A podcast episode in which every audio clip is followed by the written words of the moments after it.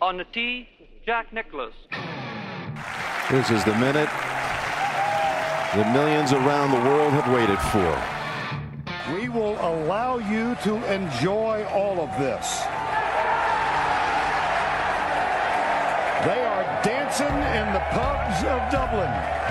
Harrington with an ace. And we have a shining star at sunset.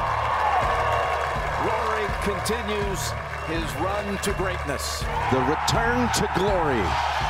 Hi guys, welcome to another episode of the Bogeymen Golf Podcast hosted by Dave and Johnny. Um, we've had a few requests in to get the tour caddies experience, and one of the first people that jumped to mind when when when I think of the tour caddies and the Irish representatives is Darren Reynolds, and we are delighted to be joined by by the man himself. Darren, how are you doing? Hello guys, how you doing? I'm all good, thank you. You've um you've recovered from the the long flight from Cyprus back to London. Yeah, I came back on uh come home Sunday night. It was actually a long flight, you know, it was like four hours twenty or something. It's uh certainly the longest flight we do in Europe. Uh, Hmm. Almost had a little bit of jet lag on the back of it, to be honest. It seemed like a like a lovely course. How was it? Uh, how was it out there? Yeah, um, it was my first time ever in Cyprus. The place was nice, you know, obviously a resort golf course. Um, we we stayed on site. Hotel was fantastic. Golf course was great. We really enjoyed it, you know, and um, amazing piece of land. Uh, I'm not too sure who designed the course, but they've done a great job on it. The way it uh, flows around this valley, um, um, people would have seen on television. I'm sure it looked absolutely spectacular. Yeah, it was. Um, it, it certainly didn't look like your traditional re- resort course. No, well, we were very lucky. You know, we had a we had a couple of buggy rides. I think three of them. I think the buggy ride from the third tee to uh, to the landing area of your drive. The drive you drive over this canyon. Uh, I think the carry is like 260 yards, but the drive takes one kilometer to get there. that is in. That's that's uh, that's, That's insane. Yeah, you you definitely don't want to be walking the course. No, no, I can imagine there's been a few of them. I think the guys have been saying on tour this year that have just been absolute brutes in terms of being able to walk to. But I said, yeah, because there was a couple of holes there that were in complete isolation to other holes on the course. Um, Yeah, I'm- there was certainly one of the par threes as well. Yeah, I mean, if you didn't know much about golf and you, you, you look from the third tee down to which, even the first time I got there, like what hole is that down? Is that the same course? You look down to the eight, and uh, you know you wouldn't believe it's the same golf course, but it's just the way the course flows beautifully around this uh, uh, gorge, gorge or canyon, you know. But um, no, it's a very spectacular piece of uh, golf, really. so Darren. I think for for anyone that, that may not know, could we get a little background on on yourself and your your caddying experience and your your your own your own golf history, if that could? You're a proud Delgany member like myself.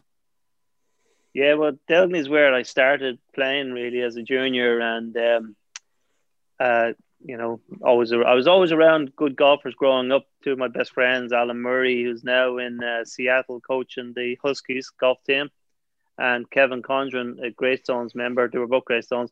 They both played for Ireland, so they were obviously very, very good golfers. Always playing off scratch or just plus figures.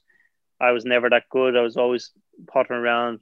My lowest was ever was six, you know, off at nine or ten when I was playing golf with the lads. But I was always with them, going to their big competitions, and that kind of got me intro- introduced to caddying and being around good players. You obviously had, had a bug for had the bug for golf. So was there a moment where you're like, I'm not gonna not gonna make it as a player, but you won the the tour tour experience and and caddying was was that calling?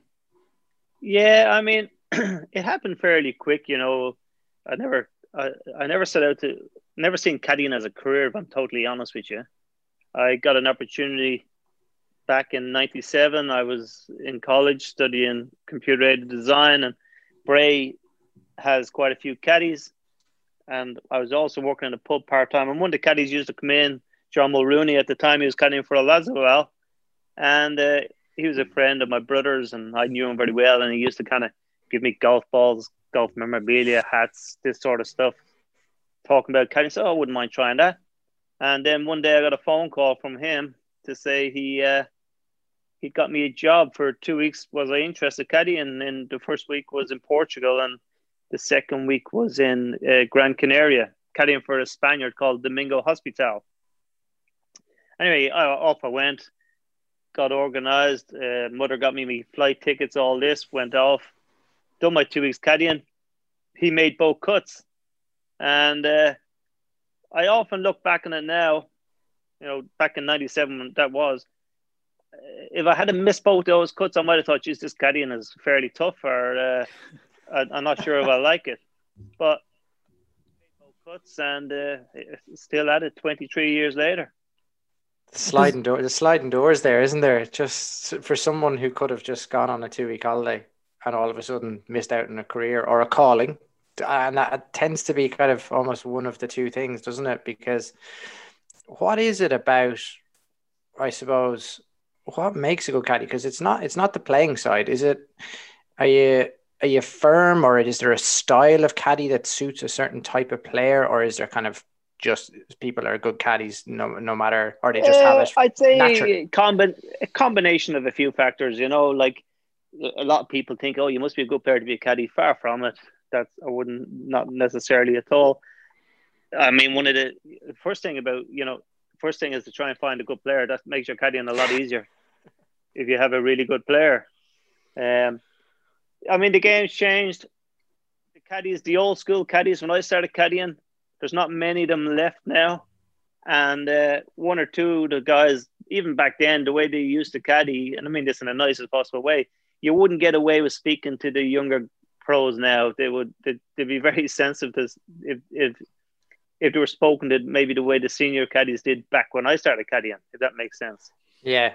And is are these the guys now that would have like traditionally kind of almost backpacked around Europe, got to a tour event and kind of almost slept on the range type thing, picked up a bag from one or up until Friday and maybe even changed yeah. bag on a Saturday like Yeah, well, like as the game's changed. So when I started caddying, my first year, um, I you know, and I'd say this in the nicest way possible, without being any way cocky.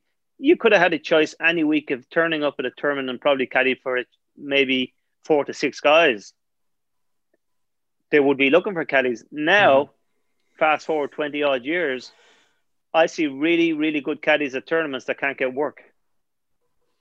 Why is that? So a lot of guys, I think a lot. Well, a lot of guys now are bringing people out to caddy for them, as in a, it could be a brother or a cousin or a friend, and there's some really good caddies, senior caddies that are investing their time now on the challenge tour, hoping to get a guy that plays well on the challenge tour, and be rewarded the following year to get onto the main tour with them. You'll sacrifice a year of small events but it's really got very very difficult to get a to, to get a player. That so was obviously the case with yeah. We, we spoke to Bob MacIntyre about that, and he said when he went on to Challenge Tour, that was the first investment that he made was into I think it was Greg actually Greg Milne. Um, yeah. Now they've since parted ways, but he said that was primordial for him as a player to get a full time caddy and get the right caddy to bring him through. And obviously they've since split and and whatever, but that that happens in the game. But funny from a player's perspective as well, that the guys who are very serious about it tend to go down that route of picking up a full time caddy on the challenge tour. And obviously it's an well, I suppose it's the long game really from your from from your guys' perspective, isn't it? Yeah, well, as I said, you know, some people are bringing out friends now, but I think if you look at the bigger picture, uh, uh, over the course of the season, I think there's you know there's nothing better than having a good caddy at your side, you know, because friendship can get in the way of things. You know, you're bringing out a buddy, you could fall out with them. I've seen that happen in the past with lads. And at the end of the day, you can't beat a bit of experience. You know, we're going to so many courses. You know, if you have a guy coming out from the challenge tour, he possibly may have not played any of the uh, courses on the big tour. You know, that's when you rely and lean on a caddy that knows his stuff, knows his way around the place, and not just in the golf. I think in, in showing them a little bit of direction too. Some of these lads are young lads; they need a bit of direction off the course as well. You know. So it's almost like a a mentorship for the more experienced caddies taking on the the younger younger players. Yeah, I mean, even myself, you know, this year I, I'm the guy that came from the Challenge Tour. So at the start of the season, there was a couple of events he wasn't in. So you're kind of you're hoping when he does get the chance to play, you can strike lucky, you know, because you're kind of I've gone from always caddying for guys that have been in every event. Then you know, I've the lad I'm with now. He's because he's coming to Challenger. You're not guaranteed to be in every tournament, but every player's been there. You have to earn your stripes, and once you keep your card that first year, you get rewarded the following year. Because you, you're with um, you're working with Anton Rozner at the moment, aren't you? Yeah, I started with Anton back in uh, in in January, actually, in the South African Open. And funny enough, we're going back to South Africa now on Sunday. I'm heading down, and uh, we're playing the Joburg Open back on the same course where we started back in January. And in terms of that fit, so let's go back to January when obviously Anton was Anton shopping for for Guy, and was it good timing? And then what's the what's the main thing that works or fits? Uh, what's the thing that you look out for saying this this can work now? Well, yeah. So he was in the he was looking for a caddy, and I'd spoke to a good friend of mine, uh, Tom Ayling, who caddies for Alex Levy. So he he actually lives in France. He's well in with the French players and that. And Anton kind of reached out to him, said, "You know anyone available?" He said, "Yeah, Darren Reynolds would be ideal for you." Blah blah. Got the ball rolling. Then we had a chat on the phone together, myself and Rozner, and uh, we went down there. But I didn't. I'd be genuine. I didn't know about the guy until I, I went on the Challenger website, looked at his results and his uh, a few of his statistics, and he had a great profile. He won twice last year in the Challenge Tour. So went down to Africa. It's all you're going into the unknown because you've only spoke to the guy a couple of times on the phone, so you don't actually know how you're going to get on, you know. Mm-hmm. But we kind of we hit it off. He made the first cut, which is obviously you want to kind of make the that first helps. cut when you're out together helps. too. It yeah. helps, and uh, he's you know he's similar interest to me. He's very keen on sport, uh, football, rugby, and uh, enjoys a glass of wine. So yeah, we got on pretty well, and uh, year nearly a year in now, seem to be getting on quite well too, playing well having a decent season, and hopefully we'll have a strong finish to the season now to get going again. And I would have thought actually this year, above all years, it's been a year that caddies and player relationships have to they have to get on socially because within the bubble obviously you're confined to very much the two of you and there's not many people that you can say listen i'm going to go and have a pint with such and such a fella to blow off steam and give out about my man because you just can't anymore can you no, Not that you'd be giving out about him. no, but it, it's it's obviously it's bizarre times for everyone. Um, the European Tour have done an have say they've done an amazing job to get us going again. Like when this all stopped back in March, we and as time was going on and the the virus was spreading, I didn't actually think we could get maybe not get going again this year. But we've got back since I think the end of July. We played plenty of tournaments probably I think I've done about ten or eleven, and uh, but yeah, it's strange because you're spending so much time with your player in the bubble system. You know, you're literally you're on the course for five hours with them. You have to have lunch with them. You have to have dinner with them. You got to stay in the same hotel. There's no getting away from them.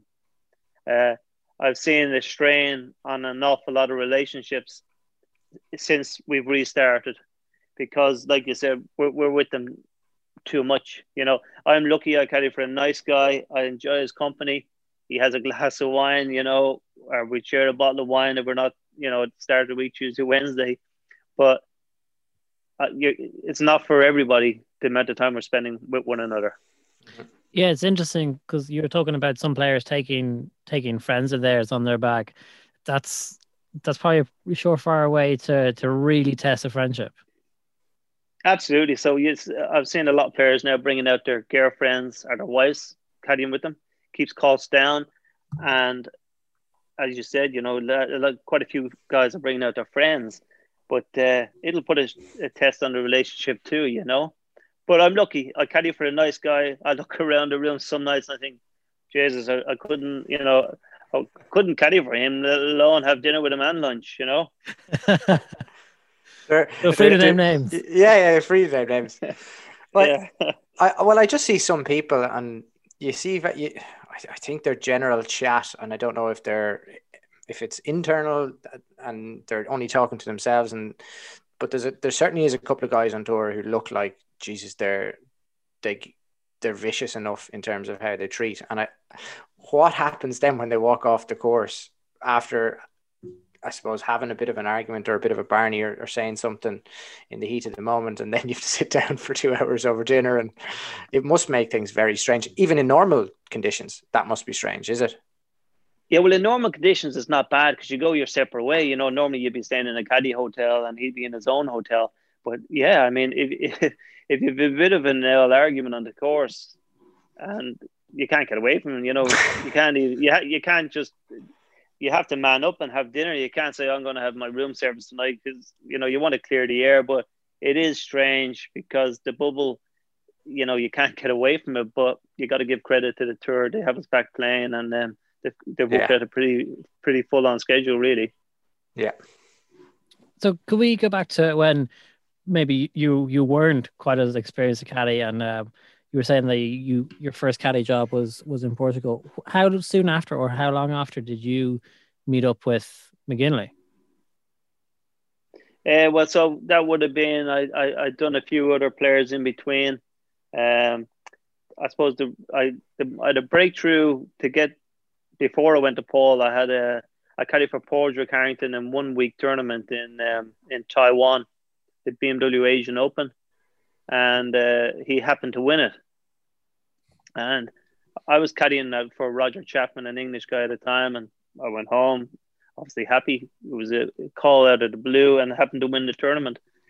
And at the time, Paul had just finished with JP Fitzgerald, and so he was looking for a caddy. And uh, Harrington kind of said to him, "Look, Darren Reynolds worked for me, done a good old job, blah blah. I think he might be ideal for you." So Paul myself had an old chat, and I started with Paul then the following season, and we stuck together for close on six years. And would you say that your role is nearly to is to clarify things, simplify things for a player? Because you look at a tour yardage book, and there must be 150 yardages per hole. Um, they have their own numbers. Greens books, there's so much information that are you kind of are you there to like distill this down to you need to know two things right now and I'm going to tell you them. And is that where your, I suppose, may is there a good, is there a skill in that and knowing what your man needs? Yeah, I think absolutely. Uh, like as I said, I like to try and keep it simple. Sometimes, you know, we we say the word out there. You don't want to over caddy, fill their head with so many numbers, and you know, with with Rozner, he likes to know a landing number generally is what the main thing he's looking for is, is the wind and the landing number, what that land, landing number is playing.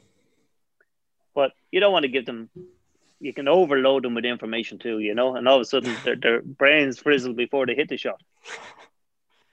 And are there guys who are, are there guys who are easier on themselves like that? Because I've no, I've been looking at Lee Westwood obviously over the last while, who has now got his partner, girlfriend caddying for him and has taken everything onto himself now, um, which is fine for a guy of his experience who knows his game inside out. Are there other guys, and we're going to this newer generation? Do they do they need to be babied around the golf course a little bit more?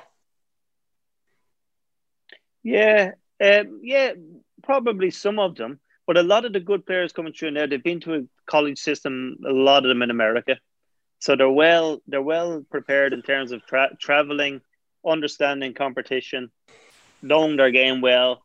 They're cutting for themselves in all these big college uh, competitions. But there is an element of some of them do still need a little bit of winding. Big brother stuff. Well, kind of. A lot of it's in, uh, you know, in, in competition, certainly coming down the stretch on a Sunday, because a lot of these lads are playing for different, um, different things, fighting for a card or trying to get enough money up or get into a following week's tournament. So you're just trying to assess every player really differently, really, you know. So then, if we can go back to to starting your relationship with with Paul, what was what was your role then primarily coming into that? Was you were he was obviously a more experienced player, but you were as well. So how did you how did you find your groove, or how long does it take to to find a groove with your with a new player?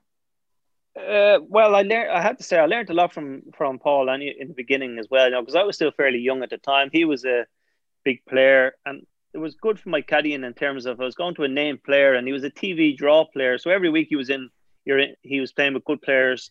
You're out with good caddies, so you're always learning and trying to learn. And you know, he was in the big tournaments. I was lucky enough to get done all the majors when I was with my time with him. and uh, he he knew his game very well, but um, so you try to, you know, he was very experienced. You pick up little bits off him, but he um, he was a very he never overpowered a golf course or anything like that, and uh, he was he great iron player, had a decent short game, and he never really he you know he wasn't going to overpower. So he was a steady, steady player, and there was always um, certain weeks of the year you, you really enjoyed going to the shorter, tighter golf courses. Once you had firm greens, but greens got hard, he always saw he always excelled. You know. Mm. And is he quite um I suppose at that in those early stages he's quite prescriptive as to what he likes and what he doesn't like. And is is there a little bit of I suppose as Johnny said, feeling each other out and sussing each other out as to as to what the ticks are that that make him work? Because obviously he's the one earning money, and that's where the ten percent comes from or the five percent comes from. Yeah, well, no, he, he, he to be fair, he was always very very fair with me, you know. And uh, as I said, it was great with good uh, with a great run together. Got two Ryder Cups and he had a very good win down in Valderrama, and uh, no, with, with good times, with great times. Went to America plenty of times with him, and as I said, I was lucky. I joined him at a time when he was at the top of his game. Yeah, always helps having that fella who's at the top of his game. As you said, what makes a good caddy is a good player. Absolutely. Yeah. So how, how from a caddy's perspective, you mentioned there the the Ryder Cup. How how involved or how exhausting is a Ryder Cup from from your perspective? Uh, it, it's obviously it's a great week. It's a it's a hard week though. The caddies work very hard that week. You know, you could be doing obviously thirty six holes a day, but uh, it, it's where you want to be. You know, it's biggest golf biggest golf stage in the world, and to be involved in it's great. I was lucky caddy for Paul and two of them, and they were both winning teams. But it's hard work, and if you're not if you're not caddying say if you're not caddying in the morning, if your player's not playing, you're out there helping the other caddies. You're you're looking for the pin positions. You're pacing off the greens, finding the slopes, things like that, and then relating if they've moved the tee box. You're getting you're getting all the yardages and information that you would like to know if you're caddying. So you're getting all that with another caddy. Then you're going back to the clubhouse and you're giving it to the lads that are playing. You're going through the the yardage book with them. You know, so it's a good, great team atmosphere you know you're all there together pulling in the same direction. It's an interesting one for for the that team environment especially when golf's such an individual sport. Is it is it and obviously it must must feel great to kind of switch into that team team mode. Yeah you know obviously coming you know we all from ireland we all played football or we played gaelic. We all love being around team sports and that Ryder Cup is unique because you're all there. Was twelve players, twelve caddies, twenty four you pulling in the same direction, wanting everyone to do the same thing and beat the Americans. So yeah, it's a it's it's a great it's a great thing to do, and it's only every two years, so everyone wants to be there. That one week of the year where you're all together. In in relation to those, you were talking about going to the majors with Paul and and the Ryder Cups. Is your level of prep, Darren, is it way above and beyond, or do you like to keep things really consistent with your guys because bigger bigger tournaments. You don't want anything new coming into their kind of headspace. No, I I try and keep it the same week to week, really. You know, because a lot of the courses we're going to, I've been so many times. Obviously, if you mm. go to a major, the chances are mightn't have been there before, or might have been there ten years ago for one major or something. But I don't try and overkill it. The yardage books nowadays are so good. Uh, generally, you know, my week you get to a tournament on a Tuesday probably play nine holes at lunchtime, get there before him, you'd probably walk the other nine. Then by Wednesday you're you've played maybe another nine. So you've played the course once or twice before Thursday come Thursday comes anyway, you know? Yeah. Hmm. And then just about keeping keeping your man calm. Keeping exactly, that's it. Yeah, but I don't think you see I don't I don't really understand why if it's a major you would go two days early to practice and uh, you know, all of a sudden it gets to Thursday, you're absolutely wrecked, you know. Unless it's maybe Augusta and you want to hang around there for a couple of days longer than normal, which a lot of fellas seem to do. Actually, they seem to arrive on the Sunday, don't they? Yeah, they do. But I suppose it's going to be very interesting seeing it this week, this time of the year. You know, we're so used to looking at it in April when it's in full bloom, and um, it's going to be very interesting this week. How many times have you been? Uh, just the once, just the ones with with McGinley, but uh, amazing place, spectacular. It's so well kept and uh, absolutely beautiful place. The the mystique around it. I suppose the week that's in it as well. We're we're obviously going to be. This is going to be gone out just after. Um, after after the, the event is unfolded. So it's it's all remaining to be seen. But I think one of the things uh, eager to pick your brain on it now. Lee Westwood was interviewed today, and he was saying that without the um, without spectators there, he couldn't believe the actual expanse of the land. And I said the the undulations are even more pronounced now. He was saying, but is there anything? to you that when you walked through the gates that you were immediately stunned by obviously the conditioning stands for itself but what was the thing when you walked in Augusta's gates you're like oh my god I did not know this uh, I was very surprised how short the drive is actually the driveway in like Magnolia Lane Delgany, Delgany's driveway is a lot more impressive than Magnolia Lane one nil Delgany but it's the first thing I suppose you notice is is how pristine the place is. Nothing is out of place. Um, just you see if you get there early in the morning and you see the greenkeepers in action mowing the fairways in unison, it's spectacular to watch. Yeah, that's the iconic evening shot, isn't it? That we always see at the end of play, and it's twelve. Yeah. And of course, of course, the TV don't. It's hard for the TV to do it justice with in terms of on the green with the slopes of the green. You know, you you can you, the commentators can tell you, oh, we there's he's got to be aiming this far left or right here, but until you're there and you actually see the slope and you think, wow, you literally are aiming with your back to the hole at certain times. Yeah, like wow. they always say, it's a tough course to caddy on as well. Just the undulations, it's a tough walk by all accounts. Yeah, it's a hilly. There's quite a few hills on the, you know, but the uh, the it's wind is tricky though. there on the No, but the, the, the wind is the wind gets tricky there on the back nine. You know that away on that the twelfth and that, and especially if you're up first as a player, caddy, you're the guinea pig trying to pick that wind over water. Who makes? I'm very keen that that that conversation on 12T as to what's been hit and what way that wind is going. I, I don't envy any caddy there because, geez, you can never be right. Like you're always no. going to be wrong some way. Well, you could have. I think it's it's so unique. You could have three guys there, and they could all hit different clubs. Yeah, it's it's terrifying. I'd say from that perspective.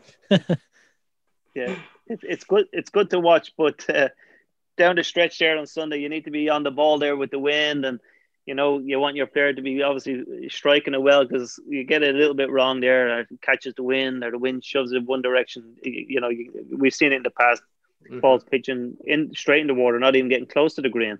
It's hard to find. Actually, I, I was eager to pick your pick your brain on that as someone who's come from as well because I suppose the relationship with Paul McGinley and having been on that bag for so long, Paul obviously wouldn't have been a long hitter at all. That wasn't his game.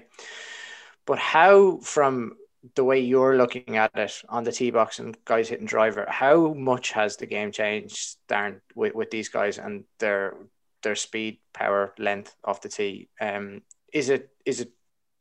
Do you have to stand back and just kind of scratch your head at it that these guys are so long? Yeah, I mean, I'd, I'd say well, a lot of them now. You know, the gym is a big factor too. You see lads in the gym more working, doing more work in the gym than on their golf game. A lot of lads, but my young guy, big hitter, carries the ball 310 yards, 315 yards, no problem. But you see you see uh, DeChambeau there last night on TV swinging at it. I think if he keeps going like that, it'd be hard to see him having a long career with with injuries. Yeah, we've we've said the the first the first thing you do is he'll win a major. The second thing he'll do will be at a on the honest, honest, honest, yeah, getting a hip replacement or a knee replacement because it's yeah. just God, it's getting to the point where it's just violent now. I don't think anyone is else is is is of that a mindset to go that far down the route. But I was just wondering from from someone who sees this. Um, but on that, from what you've seen and the guys that you've seen, who is the guy? And we always like to know who's the guy who everyone stops and looks at on the range on the European tour when you're out there week on week. Like there's always one exceptional ball striker out there. I said, is there anyone out there that you've noticed over the past 18 year to 18 months? Well, if you're talking big hitting, there's a young lad at the moment. We played with him in Portugal uh, last month. He um, he carries his driver at least 360. His name's he's South African. He's only I think 18 or 19. Wilco Nienaber. Nienaber. I mean, I've never seen. You want to see the way this kid hits the golf ball, and he he's quite tall, but he, he wouldn't be. He doesn't look like he's more than 10 stone. He's a skinny, tall kid, but by God, he gives us some big. Wow. That's 360 carry. 360, yeah. There was a par four there in Portugal. It was about, I think it was 380 or 3 385. He was flying onto the green there comfortably on the Saturday we played with him. What does that look like when you're standing? I genuinely wouldn't have a clue what that looks like. Is it just something that just keeps on going and going and going forever in the sky? Is yeah, but just- he he he's a bit very different to because you look at uh, Bryson. He's literally thrown every part of his body at the ball. Mm. But this lad, he just creates some power, young Wilco, and it, he doesn't look like he particularly going that hard after the ball. But it just it comes off like a scud missile, you know. Yeah. Jeez. That'd be ni- nice, nice, nice weapon to have. And have you found just, I suppose, in this evolution as well, the likes of having been on the bag for Paul as well, who that that's not his game either. I- Is it a case where those guys are just going to have to find a way to hit it longer? Yeah, but uh, I think the, the shorter hitters that try and do that, you start losing a little bit of consistency and that. But it, now, you know, the, the third European tour, a lot of the guys, the young lads are coming through. They all carry the ball a long way. Yeah. You know, it's if, you, a- if, you, if you don't if you don't carry a 280, 290, you're you're, you're uh, giving away a, a massive advantage to the field.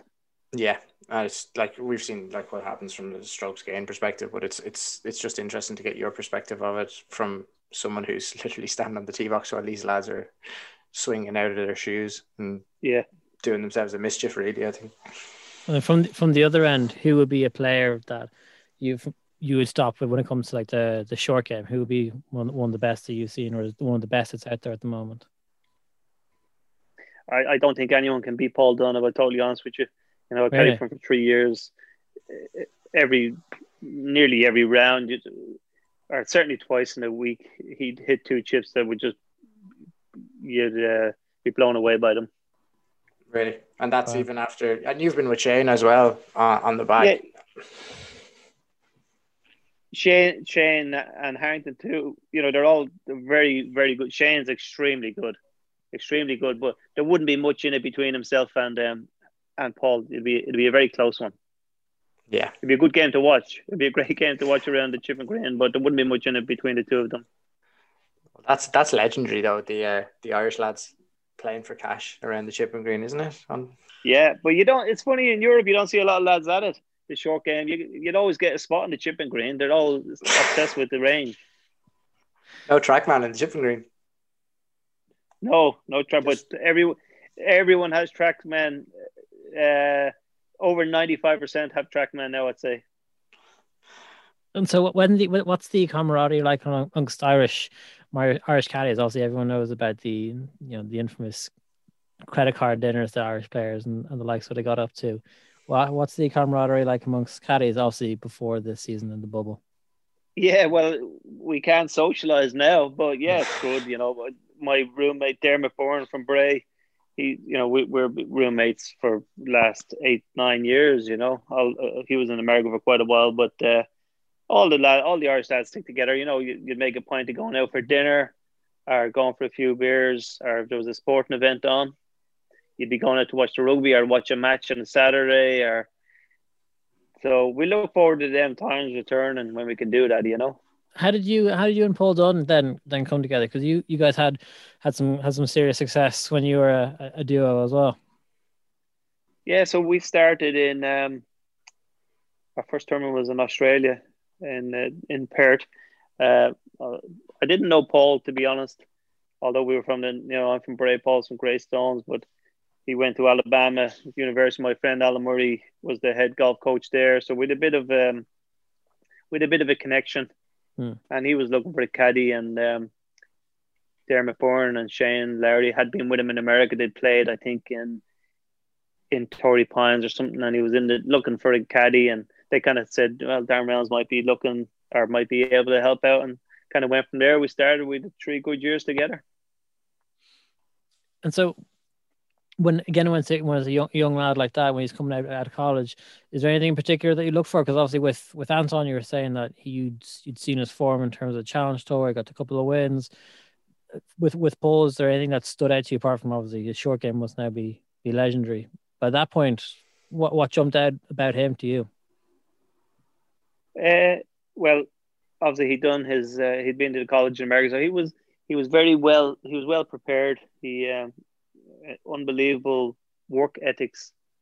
Great, worked very hard on his game, practiced a lot, but he was he was ready for tour in terms of the, the, the American college system was good. You know, he was he'd travel a lot to play these big competitions over there at the amateur level with the college. So he'd had obviously he played the British Open as an amateur. He knew what it was all about. He had them that amazing tournament in St Andrews, and uh, he was very confident in his own ability, and uh, yeah, I, I, I, enjoyed my time with, with some good good weeks together, and obviously great to get the win together too. You also got got off to a flying start as well when you when you were, were together down in Australia.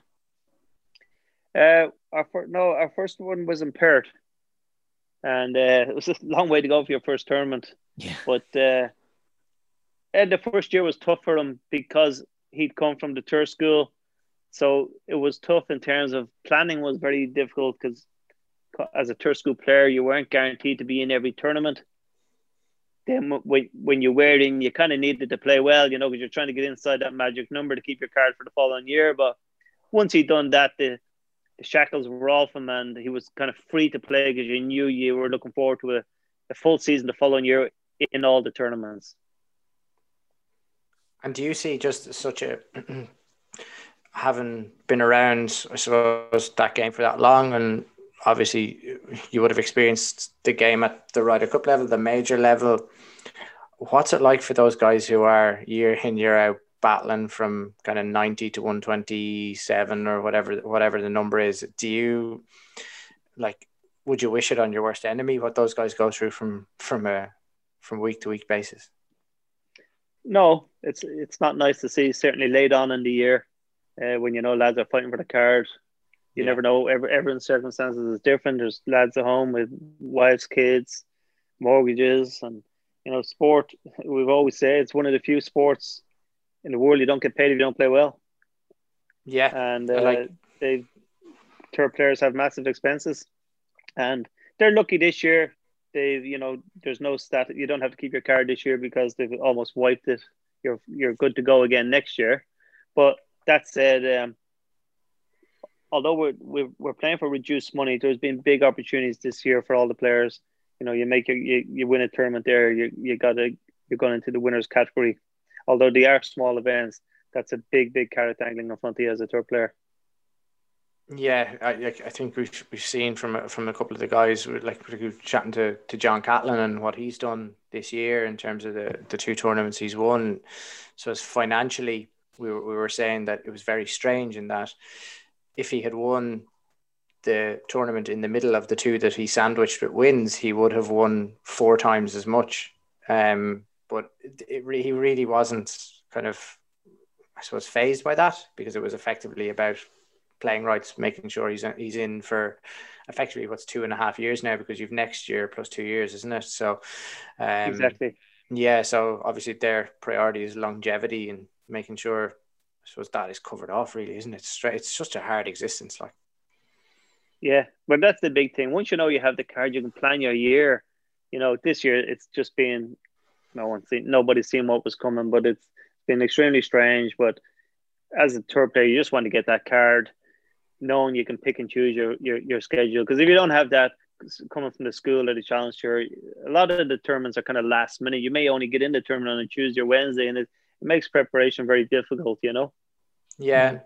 for for players, obviously it was hard because they were trying to get out and they were trying to earn. But like we saw, like I suppose Herculean attempts from like the likes of Ian Finnis to to help support caddies who weren't who were just flat out of work. There was just there was nothing to be done. They were like couldn't even go caddying at normal courses. Um, how did you find it when obviously everything ground to a halt? Was it nice to get a reset, or were you like worried as to when this would kick back off?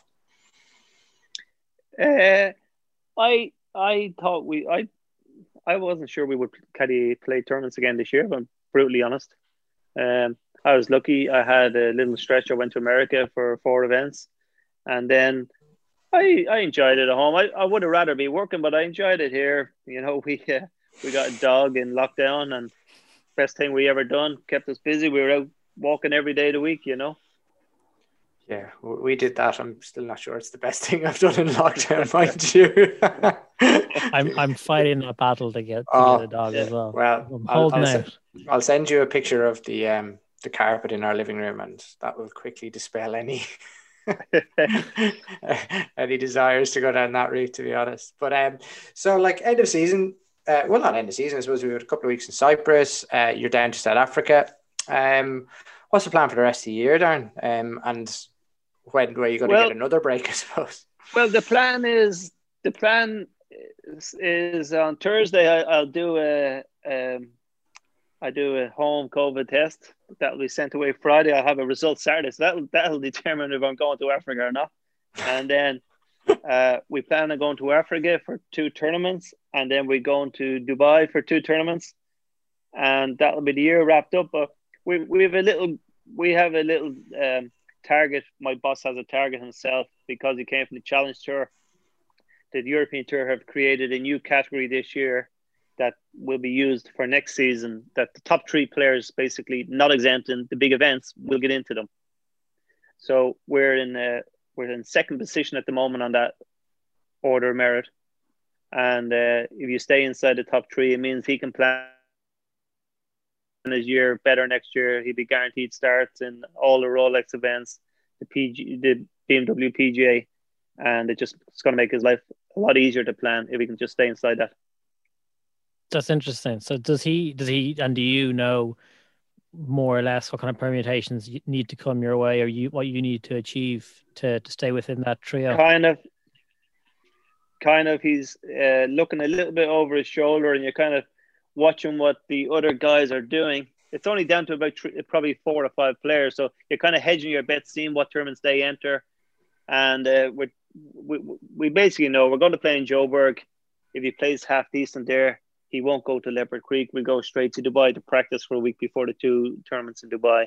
But ultimately, it'll all come down to the last tournament, the race to Dubai, because the money's going to be so big there, anyone can make a jump. Yeah, Wow. You know, but it'd be nice to it'd be nice to hold on because it's been obviously a strange year, but travel to a lot of the smaller events, and although he's played well, it's hard to make ground in these smaller events. Yeah, so you, it's it's it's almost as about as much picking when you perform as much as performing regularly. Exactly, like I said earlier on, for the guys coming through the school players or the challenge tour, you know, it's it's tough you go all season playing the small ones. Then it comes to the big one. You know, Abu Dhabi, we got the second reserve, didn't get in. Got the Scotland second reserve, didn't get in. You know, they're two big Rolex events. So if we can just finish this year off strong, we look forward to being in all them next year. That Jeez, must have been frustrating getting so close to that. Yeah. Yeah, I was rooting for you now as well. Yeah, exactly. Oh, definitely. It, it, it is tough because you know you're listen, it's the same playing field for everyone. The small, I, I always say, even the small events, they're big if you can put in big performances in them. But you know, you want to be on the bigger stage. The, the Rolex Series events, there's not just the prize fund. The generally the the world ranking points are so strong in them. Also, you mm. know. You, you don't want to jinx anything for anybody. We're, I'm just sitting here, just hope we say the right thing that doesn't have a bizarre effect on, on what's coming. Because for guys like that, you like it means such a big deal having two good wins for um, or, or, two good performances coming in, coming down the stretch to to guarantee that they have a job next year. Just that's just mad. Yeah, it's it's tough. It's so tough. Like, yeah, we had a permutation at the Irish Open this year. It was between my player and Laurie Canter. They had a one spot held for the Scottish Open. Um, the top ranked player after the Irish Open that wasn't exempt for the Scottish would get in. And uh, we lost out by 0.7 on uh, on the point system which was so so uh, minute. It was literally we didn't birdie the last. If we did we would have got in. And we were relying on two other golfers to birdie the last. They would have knocked Cantor out and us in and they both made par but it was literally fractions you know and that's uh, heartbreaking, but also just a, a sign of the cruel reality that is not only sport but but golf in particular. No, but I keep saying to my lad, you know, he's talking about the end of the year, what he needs to. And I, you know, you, you, it's in your own destiny. You, you know, you play well, you get your your rewards. You know. Yeah.